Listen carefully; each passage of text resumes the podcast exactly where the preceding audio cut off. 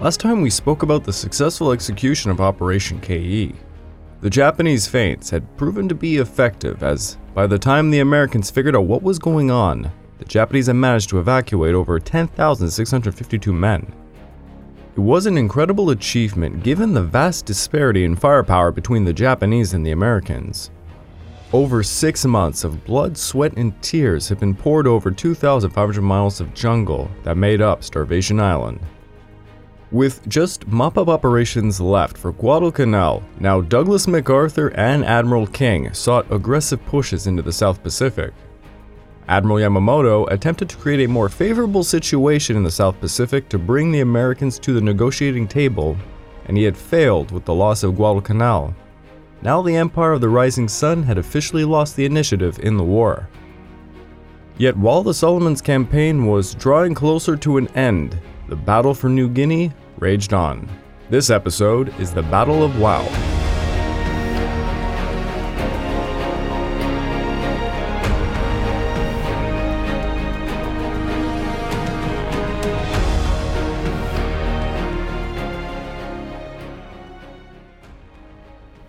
Welcome back to the Pacific War Podcast week by week, and I'm your dutiful host, Craig Watson. But before we can begin, I just want to remind you all that this podcast is only made possible through the efforts of Kings and Generals over at YouTube. Perhaps you want to learn a bit more about World War II? Kings and Generals is an assortment of episodes on World War II and much, much more, so go give them a look over at YouTube.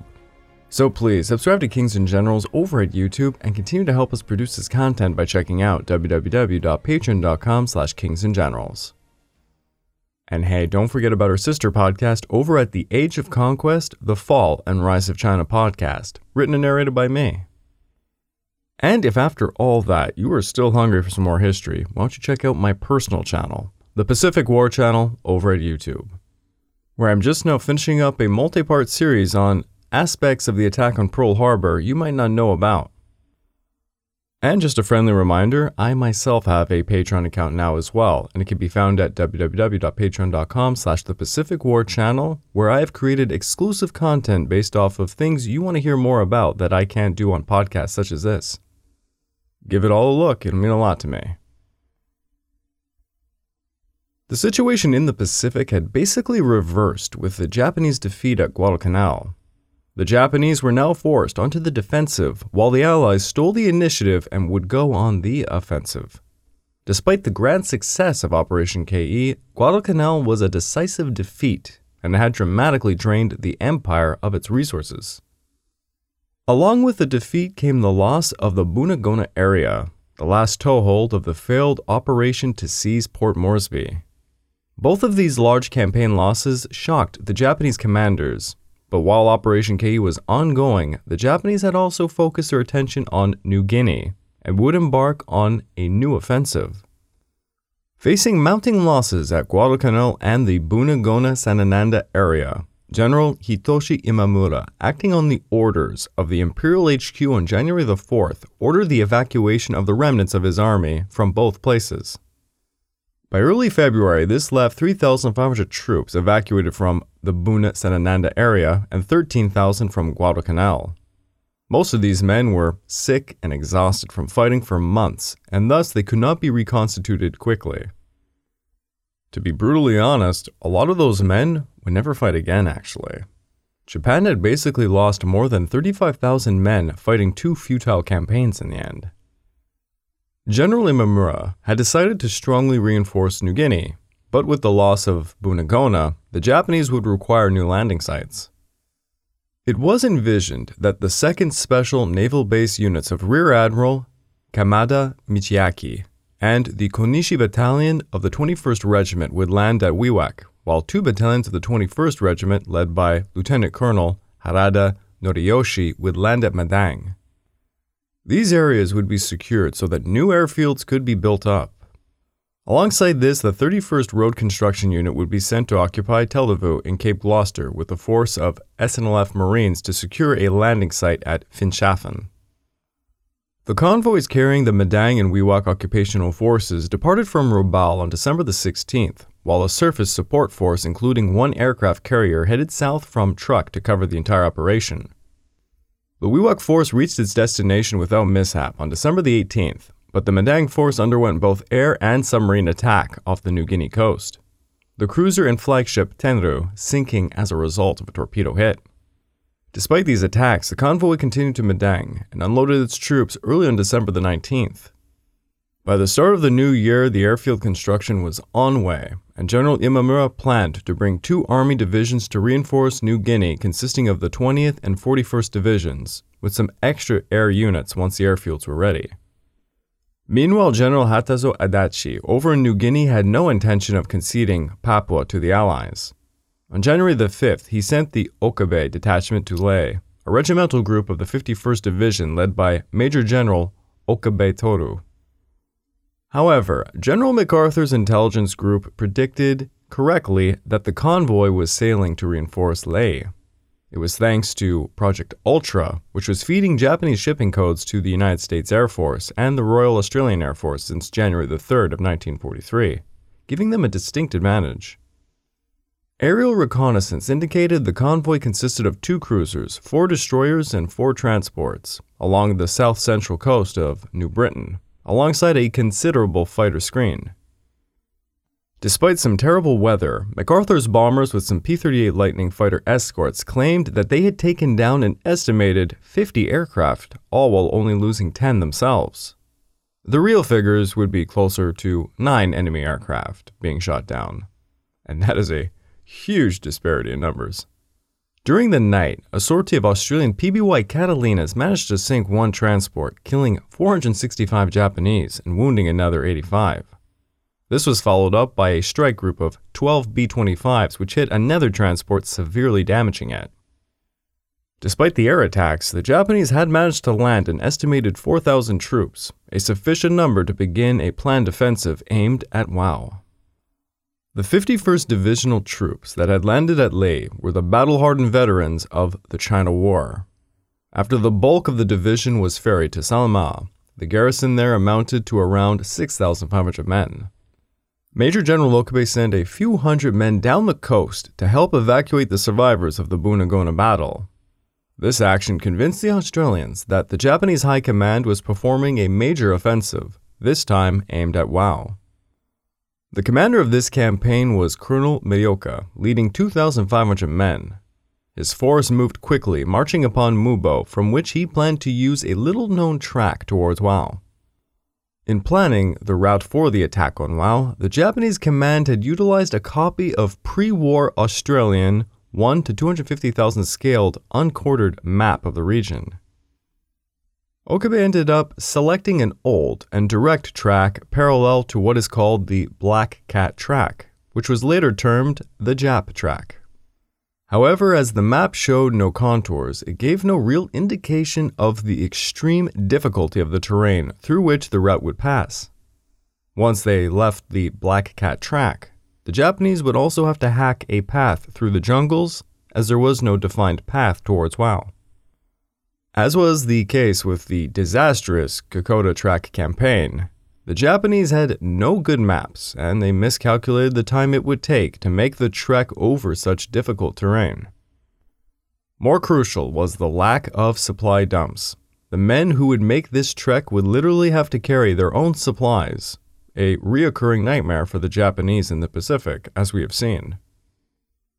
General Blamey saw the threat posed by the Japanese reinforcing the garrison at Leh, and wrote to General Herring on January the 8th, "Whether the intention of this force is to push forward from Leh and Salamaua areas towards Wau remains to be seen. This event has always been present in my mind, and I have kept the 17th Brigade AIF intact either to meet this threat or as the spearhead of an advance in this area." General Blamey then dispatched his plans for the disposition of Allied forces in New Guinea. The U.S. 41st Division would retain the Buna area, while the battered 32nd Division would be withdrawn to the mainland for refitting and training. The 32nd would be replaced by two Australian brigades, one of them being the 17th Brigade coming up from Milne Bay. The 17th Brigade was led by Brigadier Murray Moten, and his job was to defend Wau and its approaches, In order to pull this off, the 2 and 6th and the 2 and 7th had to be brought up as fast as possible. On the 13th, leading elements of the 2 and 6th were landed at Wau, but terrible weather forced many others to turn back, some of which were aircraft carrying Moten and his main sections of his HQ, who had to turn back to Port Moresby. Despite the weather setback, the bulk of the 2 and 6, 28 officers and 535 men, were fully unloaded by the 19th. As the weather cleared up, the rest of the 2 and 6th and the leading elements of the 2 and 5th arrived, and Moten sent Lieutenant Colonel Starr to command the 2 and 5th, taking those men down a trail towards the Mubo area. Meanwhile, the 2 and 6th were given the task of defending the Bulolo Valley. General Herring promised Blamey he would expedite the transport for the rest of the 2 and 5th as fast as possible, and the main body would arrive by the 27th. Moten received word that the Japanese were moving into the Guadalcanal Gap area, but he believed this was defensive in nature. He wrote to Blamey stating this: "The raid on Mubo had undoubtedly disturbed the Japanese commander, and I feel he fears that it might be a preliminary to an attack on the Salamaua area, similar in strength to those which had defeated him at Buna and Sanananda." And so it was. Moten seemed to believe Wau was in no real danger for the time being, because the Japanese were simply reacting to the Allied movements. But he was quite wrong in this assessment. On the 24th, Captain Winning was leading a patrol, and he confirmed the Japanese were marching towards the village of Wandumi, using a trail hardly used by anybody, covered thickly in vegetation. It was parallel to what is called the Black Cat Trail, and the Japanese had cleverly chosen it to hide their movements. When Moten received the news, he immediately sent the 2 and 6 from the Black Cat Mine area to launch an offensive to stop the Japanese advance. Meanwhile, Okabe's men were managing to evade the Allies by using the so-called Jap Track, but the difficult terrain was taking a heavy toll, and the food was beginning to dwindle. The Japanese began their march carrying 14 days' worth of rations as they had departed Salamaua, and they were told that that amount that they carried would last them 20 days. This led Okabe to try and raise morale for the men by shouting out to them, "We are short of food. Let us quickly capture Wau and get the food from the enemy." Okabe's men were having a horrible time trekking through the vegetation, and Okabe began considering pulling back to Mubo to replenish supplies. But then his scouts discovered that Wau was within their reach. Okabe was encouraged, so he continued the march, and then he sent a coded message back to Salamaua stating he was going to capture Wau and that he urgently needed more supplies. But the reply that he received back was this: "Immediately occupy Wau and secure supplies from the enemy." I do talk about it quite a lot when it comes to this series, but more and more the Japanese, and well, by that I mean the Imperial Japanese Army, are going to use this tactic of living off the land, so to say, more and more often. Instead of taking the time to properly bring men to a location, or an island for that matter, with proper provisions, they will simply tell them that they're going to have to make ends meet by foraging, or in this case, by taking food from the enemy. Now, of course, the other side of the coin is that the Japanese can't even afford to provision most of its men at this point.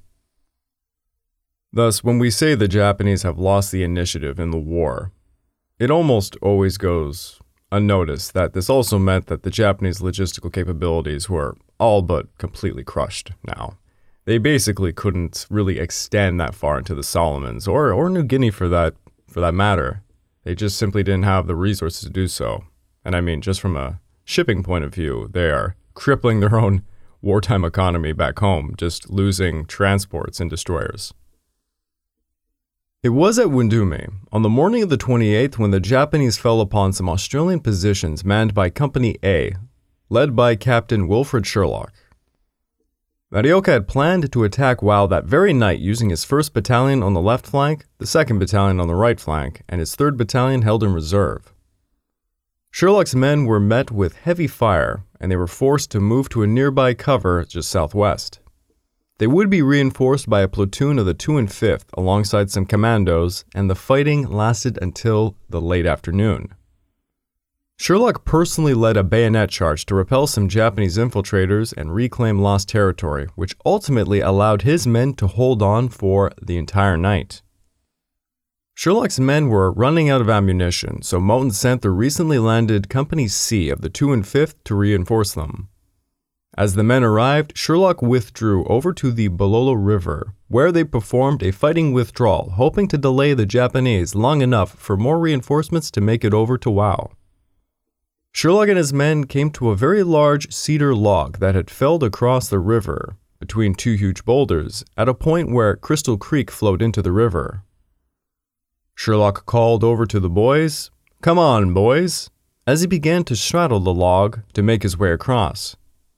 But as he was doing so, a Japanese machine gun company opened fire as Sherlock cried out, "Are you an Aussie?"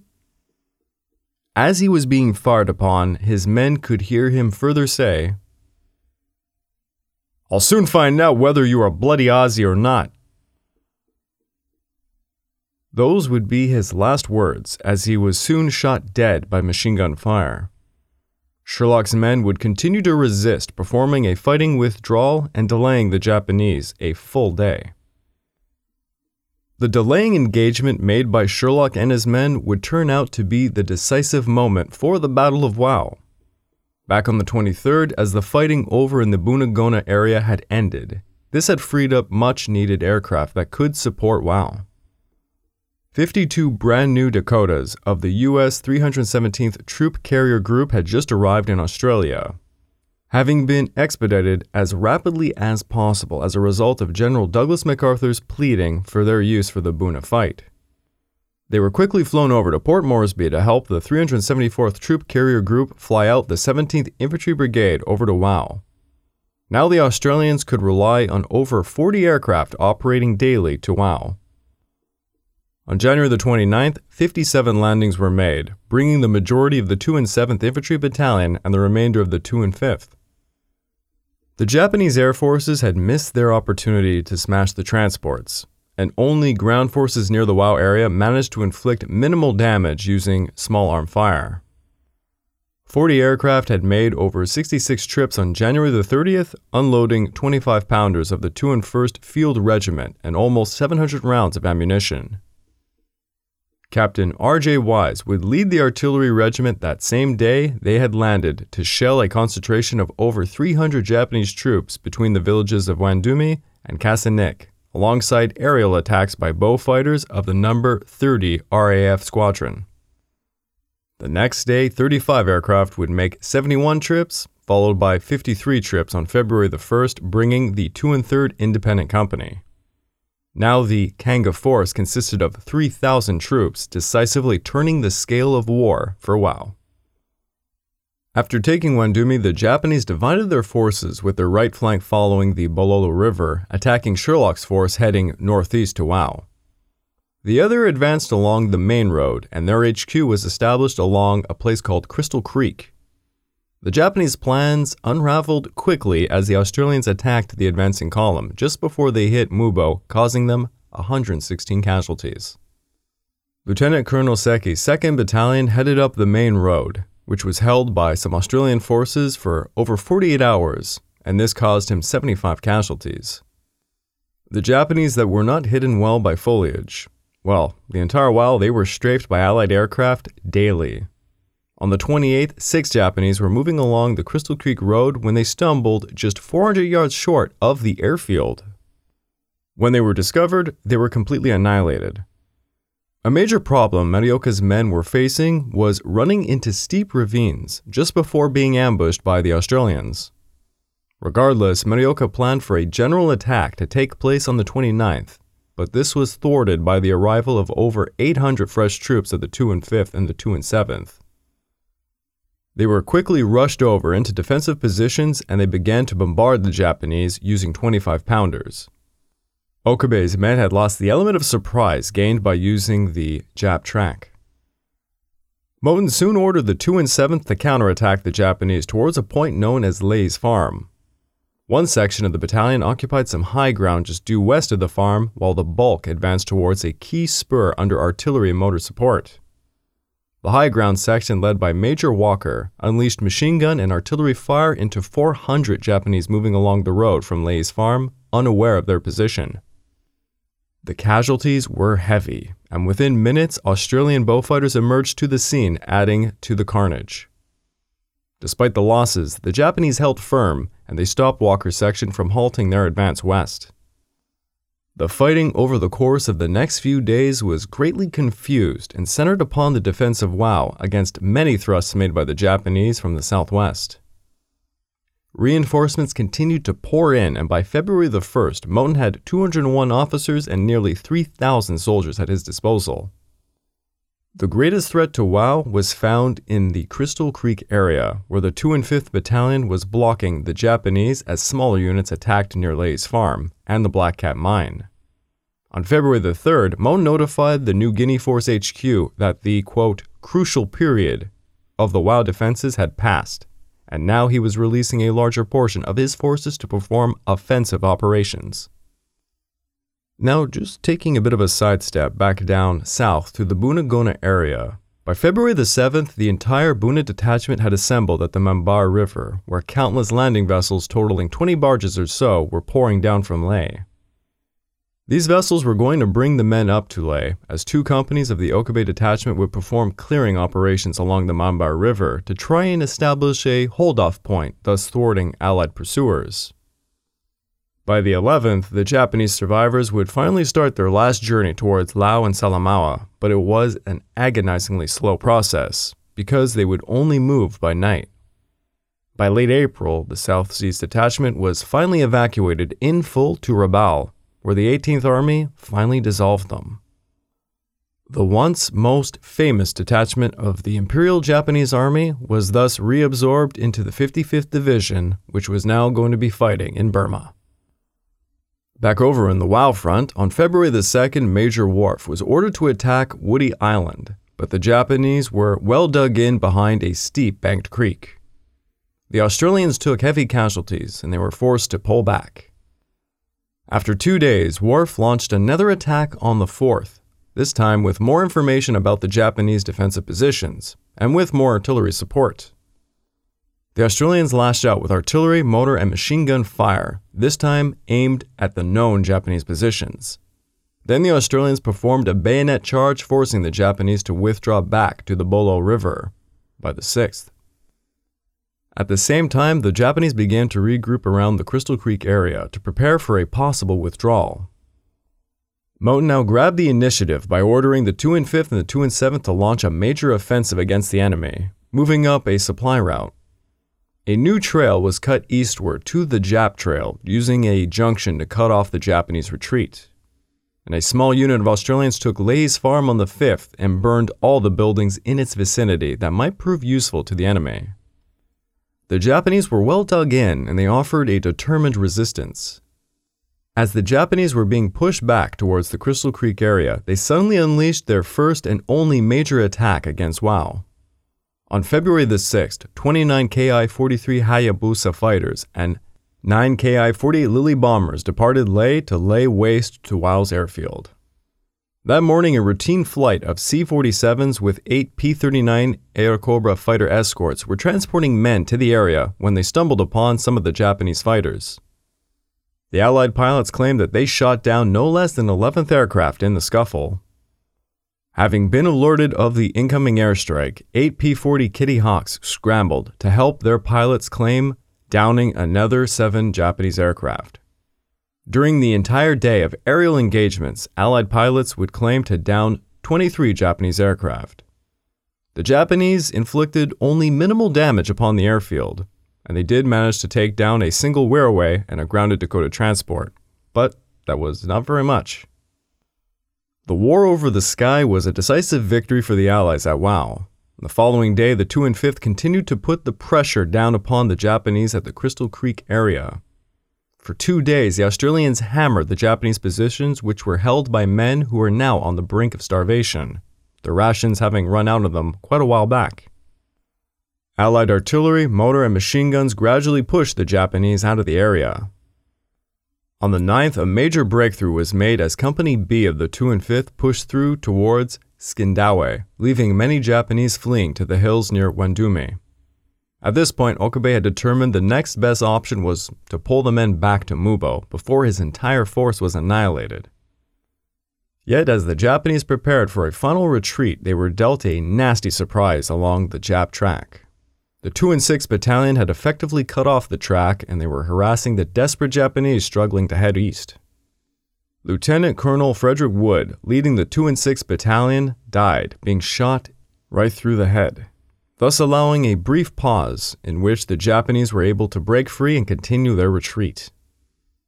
To aid the struggling Japanese as they withdrew over in the Mubo area, a fresh detachment of men were sent to engage the Australian pursuers led by Major Wharfe. They managed to push back Wharfe's commandos around the Wapali area. It would only be by the 21st that Okabe's men managed to reach the relative safety of Mubo. But with that, the battle for Wau had come to an end. The Japanese had lost over 1,000 men in their failed attack upon Wau, while the Australians suffered around 350 casualties. Ultimately, it was the actions of Captain Sherlock and his men that had won the decisive point of the battle.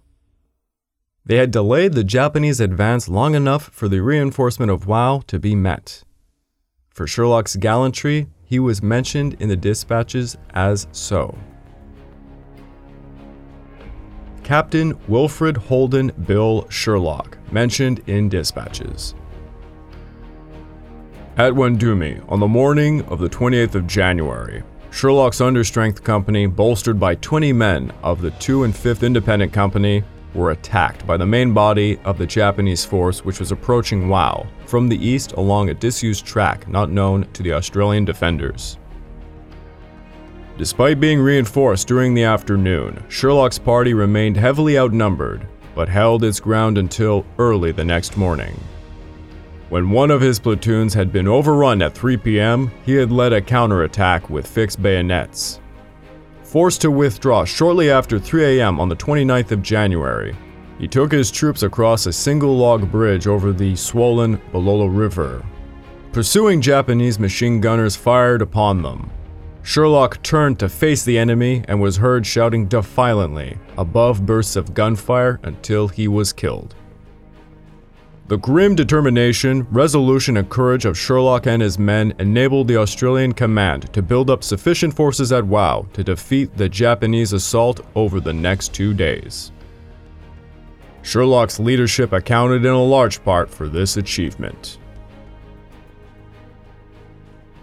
I would like to take this time to remind all of you that this podcast is only made possible through the efforts of Kings and Generals over at YouTube.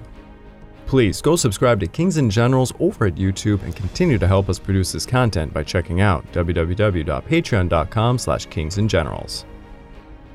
And hey, don't forget about our sister podcast over at The Age of Conquest, The Fall and Rise of China podcast, written and narrated by me. And if after all that you are still hungry for some more history, why don't you check out my personal channel, The Pacific War Channel, over at YouTube, where I'm just now finishing up a multi-part series on aspects of the attack on Pearl Harbor you might not know about. Also, just a friendly reminder, I myself now have a Patreon account, which can be found at www.patreon.com/the Pacific War Channel. And over there you can find exclusive content dedicated to things you want to hear more about that I can't cover in this podcast and other associated projects. Give it a look, it'll mean a lot to me. The battle for Wau was a catastrophic failure for the Japanese, and a rather remarkable achievement by the Australian forces on New Guinea. Captain Sherlock would be remembered as the man who had thwarted what could have been a Japanese seizure of a very important airfield.